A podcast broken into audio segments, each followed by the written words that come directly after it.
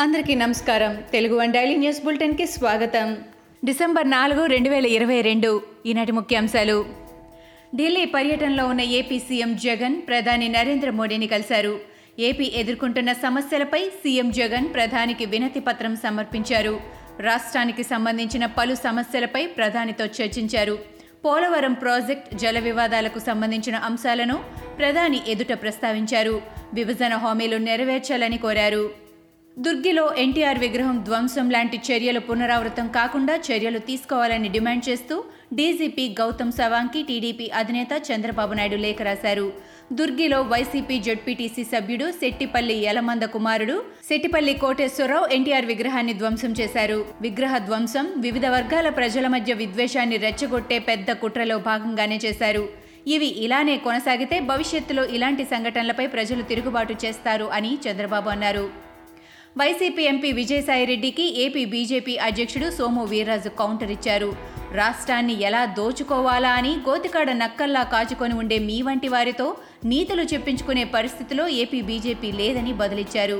నిత్యం land sand wine ద్వారా పేద ప్రజల కష్టాన్ని పీక్కు తినే రాబందుల వంటి మీరా మాకు హితబోధ చేసేది అంటూ ఆగ్రహం వెలుబుచ్చారు.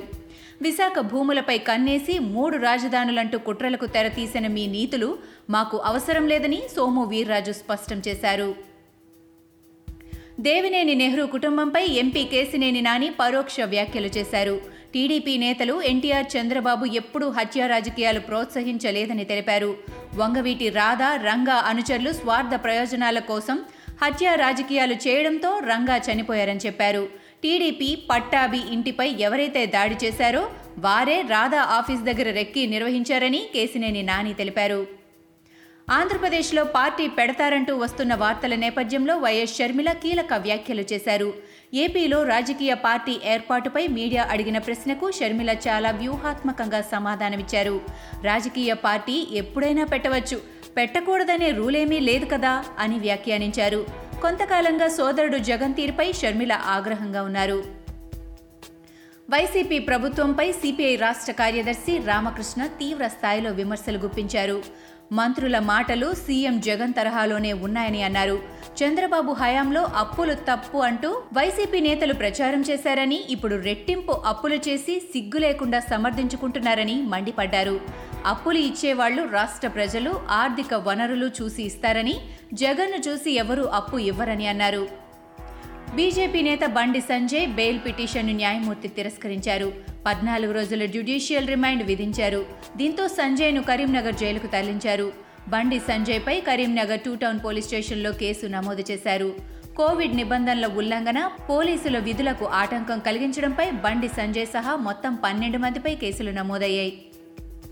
బండి సంజయ్ని అరెస్ట్ చేసిన తీరు దారుణమని జేపీ నడ్డా అన్నారు. తలుపులు పగలగొట్టి భౌతిక దాడి చేశారని మండిపడ్డారు. సొంత కార్యాలయంలో దీక్ష చేస్తున్న సాకులతో అరెస్టు చేశారని ఆగ్రహం వ్యక్తం చేశారు. బండి సంజయ్ అరెస్టు ప్రజాస్వామ్యాన్ని ఖూనీ చేయడమేనన్నారు.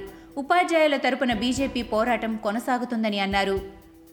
రాజధాని ఢిల్లీలో ఒమిక్రాన్ కేసులు కలకలం రేపుతున్నాయి. కోవిడ్ కేసుల్లో ఎనభై నాలుగు శాతం ఒమిక్రాన్ కేసులు నమోదయ్యాయి.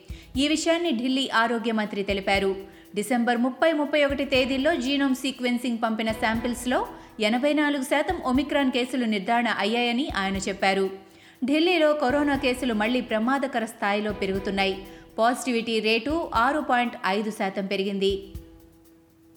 కాంగ్రెస్ పార్టీ నేత రాహుల్ గాంధీ యాక్సిడెంటల్ హిందూ అని ఉత్తరప్రదేశ్ ముఖ్యమంత్రి యోగి ఆదిత్యనాథ్ ఎద్దేవా చేశారు. రాహుల్ పూర్వీకులు తాము యాక్సిడెంటల్ హిందువులమని చెప్పుకునేవారని యోగి గుర్తు చేశారు. ఉత్తరప్రదేశ్లోని అమేధి నియోజకవర్గంలో ఎన్నికల ప్రచార సభలో పాల్గొన్న ఆయన రాహుల్పై విమర్శనాస్త్రాలు సంధించారు. రాహుల్ తనను తాను హిందువునని ఎప్పటికీ చెప్పుకోలేరని యోగి సెటైర్ వేశారు. ఇవి ఈనాటి ముఖ్యాంశాలు. మరికొన్ని ముఖ్యాంశాలతో మళ్ళీ రేపు కలుద్దాం.